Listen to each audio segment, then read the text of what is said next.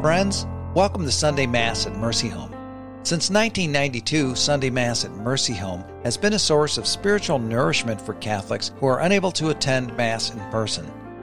Today, we invite you to join Father Jason Malave as he shares this week's homily.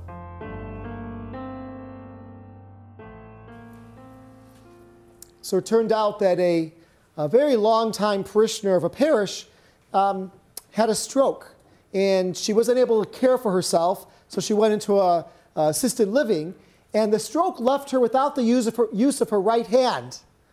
And she was there at the uh, retirement facility, and she was seeing a therapist. Well, the therapist that she was seeing after a couple months said, I have somebody for you to meet.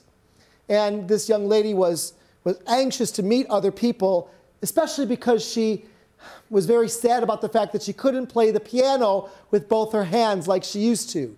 So, very happily, she went to meet this friend of the therapist. Therapist introduced her to another lady living at the facility who also had a stroke and has lo- had lost the use of her left hand. And the therapist, knowing that both of them played the piano, introduced the two of them and said, I wonder what would happen if one of you used your one good hand and the other used your other good hand. And they were good sports and they sat down and they tried.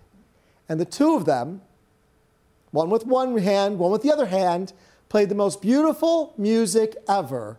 And they got the nickname, over the course of time, they got the nickname Ebony and Ivory. They got the nickname. I like that little story because it reminds us of how we're called to use whatever gifts we have.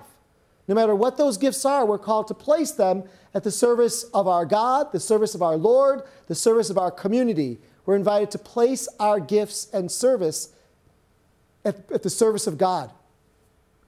You know, that really is one of the marks of discipleship. Last week I spoke about discipleship. I want to speak about it again because I heard discipleship one of the popes actually described discipleship like this. It's really being a disciple of Jesus is committing ourselves to three things. One is committing ourselves to prayer, and we are good prayers.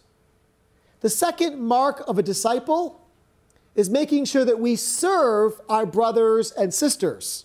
And we do service really well. We serve our community, we serve our church very well. And the third mark of a disciple is that we share our time, our talent, our treasure, our faith. You know, we are only okay at that. I mean, I think we're good at sharing our time or in, our, in, our, in our treasure, but how do, we, how do we share our faith with our brothers and sisters?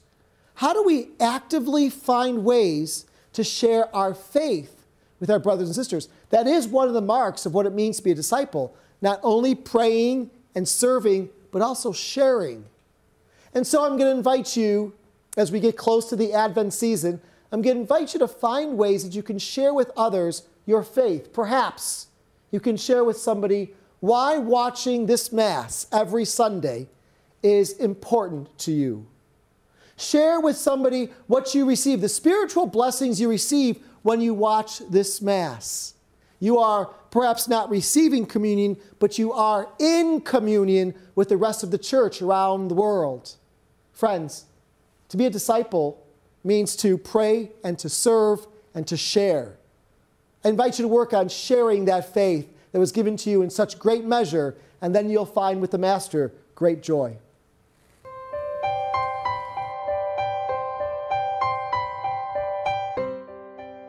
Hello, this is Father Scott Donahue, the President and CEO of Mercy Home for Boys and Girls. To learn more about our mission of God's mercy and the young people in our care, please subscribe to our email newsletter by visiting www.mercyhome.org slash listen. Thank you so much for your support and thank you so much for listening.